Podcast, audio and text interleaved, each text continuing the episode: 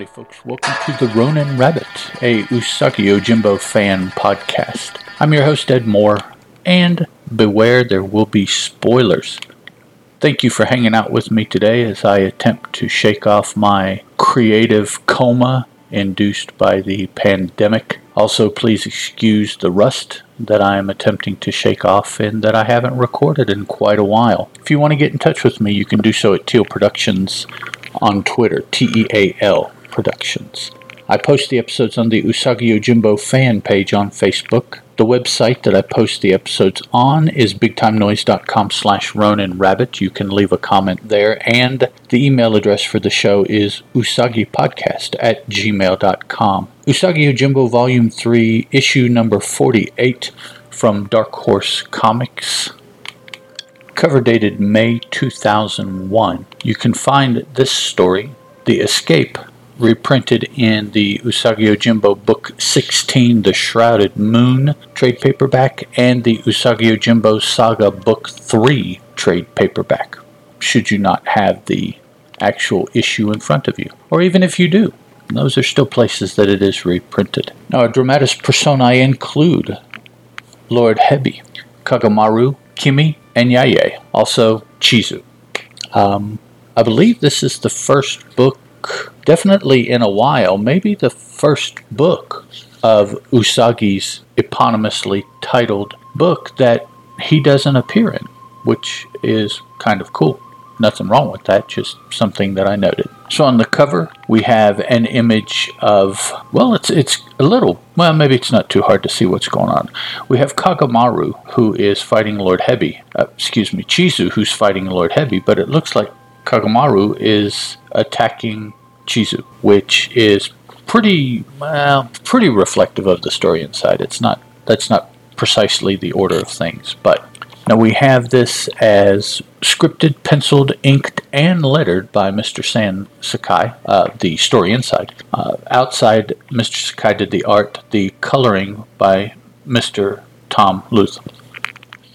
On the back, we also have a nice image of Usagi, only this image was colored and the color separations done by Jason Val. Inside we have five panels showing Chizu walking into a, a small village somewhere. Again, for those of you that are new, this is uh, Edo period Japan one of my favorite things that Mr. Sakai does is is unfortunately, and I say unfortunately because I am familiar with how time consuming it is, but the backgrounds that he illustrates for us, showing us setting place, setting time. Now this one is a little bit off, I think, because you it, it's pretty hard to tell night and day in, in a black and white comic. So the first couple panels we don't see it, but in the third, fourth, and fifth panel, we have someone carrying a lantern. So you're definitely being shown that it is nighttime. Perhaps in the first couple panels, it hadn't quite gotten that dark yet. Maybe that's why Mr. Sakai didn't draw uh, lantern wielders for us.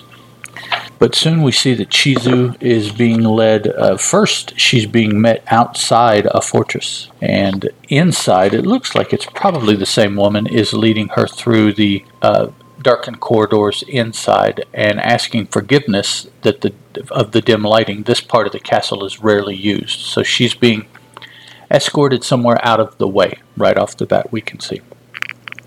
She is asked now by the uh, servantess or the, the female servant that ushered her in to please, you know, wait in this location, this room for Lord Hebi. Uh, no sooner does that servant leave that a second comes in and asks if Chizu would like some tea. Chizu acquiesces, and a few moments later, the tea is brought. In the process, the servant trips and spills the tea on Chizu. Chizu waves it off. She's not of that temperament. You know, things like that will happen. She understands. The servant leaves and returns, this time successfully, uh, with some tea. Another set of five panels here on the next page, and we see Chizu waiting by herself. A candle is being used to show the passage of time as the candle melts. Till finally, Chizu is thinking for herself. Now, I know once upon a time, and I don't see any markings here um, on this particular candle, but I, I am familiar that in medieval Europe, that uh, at times you could buy candles that were demarked and you would know the amount of time that had passed for every interval was whatever time period it was. But I don't see a subsequent marking on this candle, just that the essentially the entire candle has burnt while Chizu's waiting. At this point, she starts to to think uh, out loud, at least, and and wonder what is going on. Is Hebi late? Uh, is he doing this on purpose? If he's doing this on purpose, what is the purpose? Is it to unnerve her? Is it to put her off? My thinking as I was reading this is that he is using everything so far to show Chizu her place in Lord Hebi's uh, scheme, right? An unused, darkened portion of the, the castle, probably his castle, uh, making her wait an interminable amount of time till finally the door slides open and we see a tail slink through holding a candle, unlit candle, and we see the snake eyes uh, as they appear through the doorway. He enters immediately lighting and placing another candle. Um, they make acknowledgments of each other, and then Hebe just, or Hebi, Hebi, excuse me, just jumps right in with actually why he called her. And he's called her here because someone has uh, leveled some charges of incompetence against her, and he starts listing the charges. we, as the reader, are familiar with the charges. Uh, the first is that she obtained a formula for some very powerful explosives based on black powder. Um, that was in volume three, this Dark Horse volume, issue four. I talked about that in episode 77 of the show. Uh, he accuses, she gives the uh, reasonings, the excuses. Uh, we read the story, we know what happened. So doesn't necessarily match up with what he says, doesn't necessarily match up with what she says. Uh, next, he brings up the list of conspirators uh, that occurred. That occurred in issue 9 of this volume. I talked about that in episode 82 of the show. Uh, the third accusation involves the grass cutter sword. That was issues 39 through 45, just a couple issues ago, as a matter of fact and I talked about that in alternating episodes, starting with 127 and ending with 137. I talked about those stories. Hebi um, is not necessarily convinced, but he moves on. And just as the conversation moves on, uh, Kagamaru enters, we see that he was the impetus for what Hebi is doing, both feeling perhaps that uh, Chizu is not um, leading appropriately, but also wanting her position. So it's kind of is it one, is it the other? A mixture of both. But we definitely have seen over the course of Chi, of, of the, the ninja clan's history, particularly that between Kagamaru and Chizu, that um, things have been oh, well. We've just we've seen the relationship as it as it has uh, developed to this point. Not total development, of course, because they existed before we were part of the of the story. But we, we see where things have gone and, and how they have led up to this point. Hebi, uh, being a patron, more or less, of the clan, is just now being brought uh, brought up to speed on everything that has been going on in the recent past. That being the last, what, uh, 50, 55 issues or so, relatively speaking. The two ninja speak harshly back and forth. You're not fit. I am fit. What do you think you're doing? You're just trying to take a, you know, back and forth, back and forth until finally they both, oddly enough, in someone else's house, draw swords. I find that I found that a little surprising. Um, Chizu avoided doing that as, as much as she could, but she Kagamaru came at her several times uh, until ultimately to defend herself she had to draw her sword as well. So when she does, though, he sees, uh, Kagamaru sees that he is not going to be able to overcome her or overcome her quickly. So he yells out, now, now, indicating to spring the trap as the doors and walls are kicked in, and we have just a slew of ninja 2, 4, 6, 8, 10, 12, 14, 16 in this one panel attacking her. Uh, now, the, the panel is a two thirds panel of a two page spread, and then the bottom third of the two page spread is a panel, smaller panel on the left page and a smaller panel on the right. So, very dramatic, and then we break off and focus in on the two smaller panels. And I know I've mentioned this in the past, but I, I think Stan's uh, sense of cinematographic cinematographic. I, I think I, I think that's the appropriate term. Uh, usage is is um, on point. It, it's very it keeps things interesting, but also the setting and the nature of the story a lot of times allows for that to be successful, and he uses it very, very well. So now Chizu is attempting to escape this trap that has been set. She now, um, in her mind, has labeled all of these ninja against her as enemy, and as enemy, she can just kill them in the attempt to save her life to escape. So she sets about doing that very thing.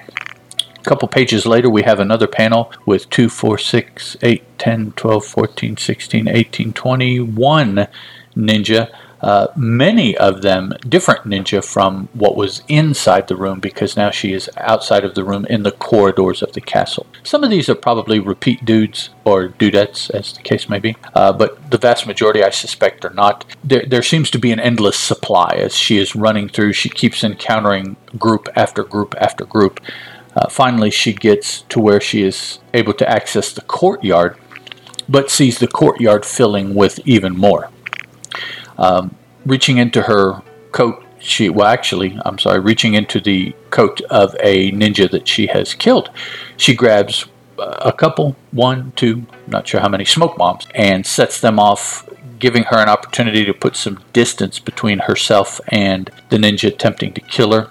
They're in this uh, courtyard inside the fortress, she is able to distance and get to the wall or one of the walls of the fortress. Doesn't look like it's an outside wall yet, but that is most certainly where she's going. And as she is up on the wall and out of the you know, a lot of the direct torch light that there is, uh, a much more darkened area. She sees that the sleeve upon which the servant earlier in the evening had spilled the tea is glowing. She surmises there must have been some sort of phosphorescent compound in the tea. Uh, my thought was, wow, I hope that that tea was different from the tea you ingested because otherwise you've running around with some glowing guts. Yeah, oh, sorry. Um, but yeah, I just I wondered if that phosphorescent compound was I guess it was not in the tea that she actually ingested. I'm sure she would have been able to detect that because by what we see here, her sleeve is glowing quite well. So there there must have been a lot of that compound using the focusing of the light, but also the fact that they have a lighted target. Several of the ninja loose some throwing stars at her. One happens to nick her. She realizes immediately afterwards, from the way that the wound feels, that the shuriken must have been poisoned. So now she is trying to escape. Um, vastly overwhelmed in number. It's dark. She's poisoned on top of that. So, slowly but surely, things are not going in her favor, as it seems. She runs up against several of the ninja on the rooftop, finally facing off one that she knows by name, Yaye, Y A Y E, with a, a diacritical mark. I, I believe that's that would be Yaye. I'm not sure. Somebody correct me.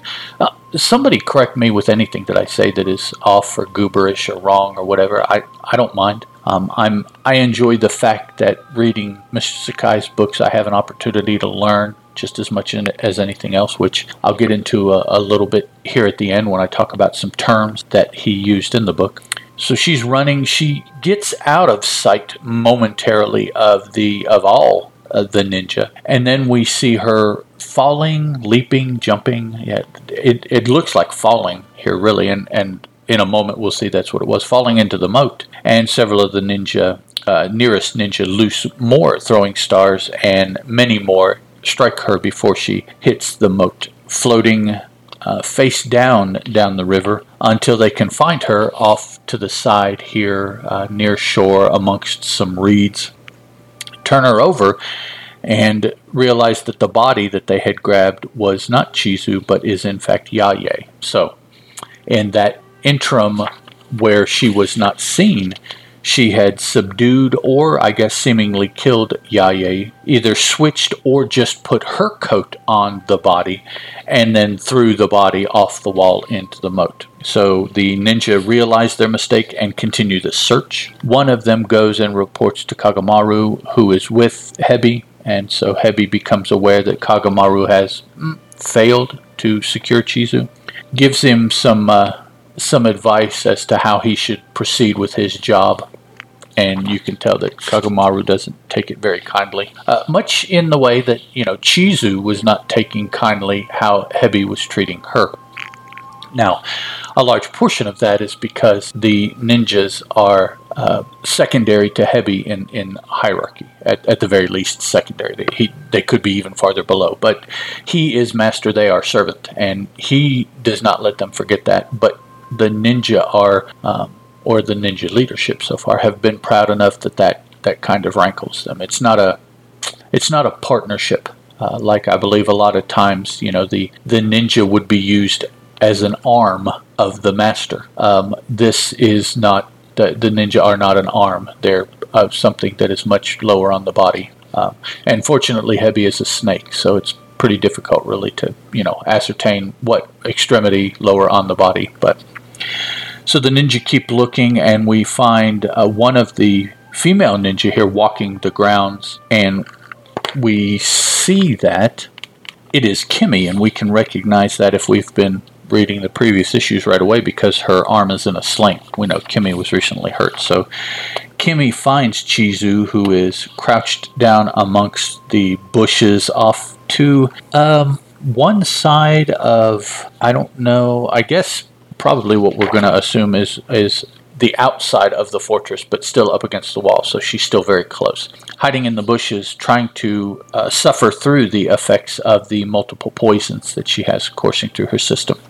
And um, I didn't say this about Yaya, but her her death mask, uh, the the facial visage that she has when they flip her over, is not very pleasant. So this this poison is a particularly nasty, particularly virulent um, concoction that they have put together. And I say that because we see that Chizu is suffering mightily as she is trying, trying to live through her exposure.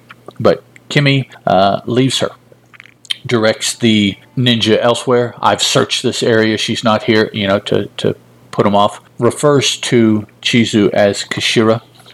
And then she herself runs back to continue the search elsewhere to just finish taking the attention somewhere else of the party searching for Chizu. Last page, five panels, we see um, the fortress. We see Chizu struggling to walk away, closer, closer, and then we see her face. After years of ingesting small daily doses of the toxin, Chizu has built up a resistance to the shuriken's poison. But with the weight of the entire Neko ninja clan against her, how long can Chizu stay alive? A fugitive ninja, and that's uh, that's the end of it. We see that she's in pretty rough shape again, very uh, ugly visage that she is as she is suffering the effects of this this poison. Now, in the issue, uh, we were given several words here: shuriken, Shogun, Ronin, we're all familiar with those. A um, couple, those that I, I want to point out here a little bit. We see that um, at one point, Hebi refers to her, um, Chizu, as Jonin, J O N I N, Jonin, which can be translated as chief. It can also be translated as, as the, the high ninja.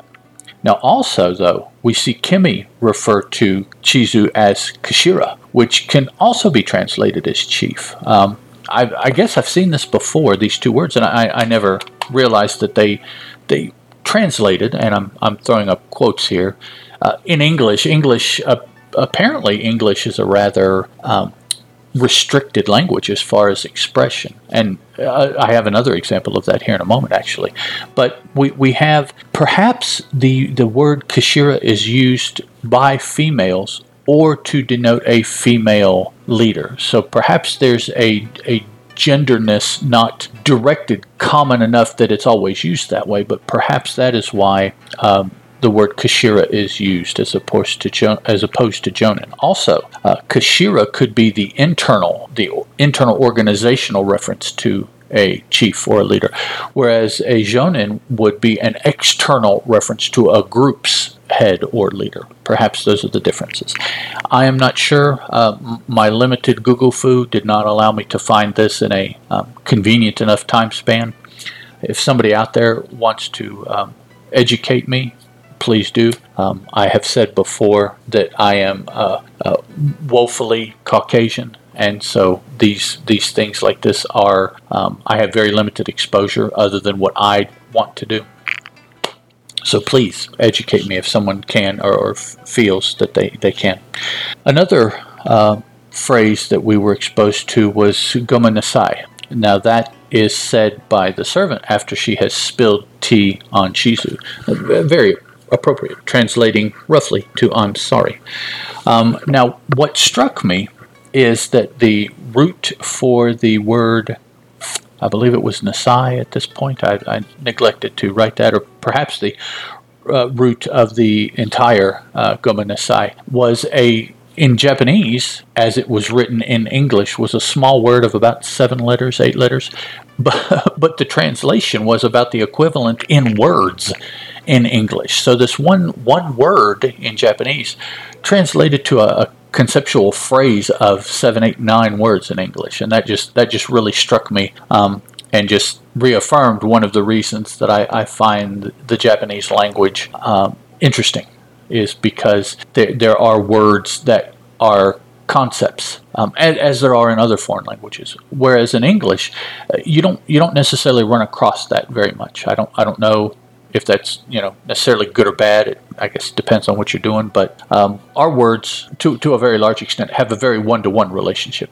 This word means this thing uh, this this one small concept if it's a conceptual word you know but here uh, in Japanese, it's the and it, it also is kind of that um, it lends to the um, dubbing of Japanese language movies where you see their lips barely move, but the phrase that comes out is this long entire sentence, and you know that what that actor said in Japanese could not match this long English, but that is the, the difference in the translation. That's one of the uh, memes, you know, that, that are used to make fun of that situation where foreign language movies, but particularly uh, Japanese and probably uh, Chinese movies, when they are dubbed, a lot of times what you hear doesn't match up what you see the movement of the mouth. All right, so I think that is everything that I wanted to point out, everything that really struck me about this issue.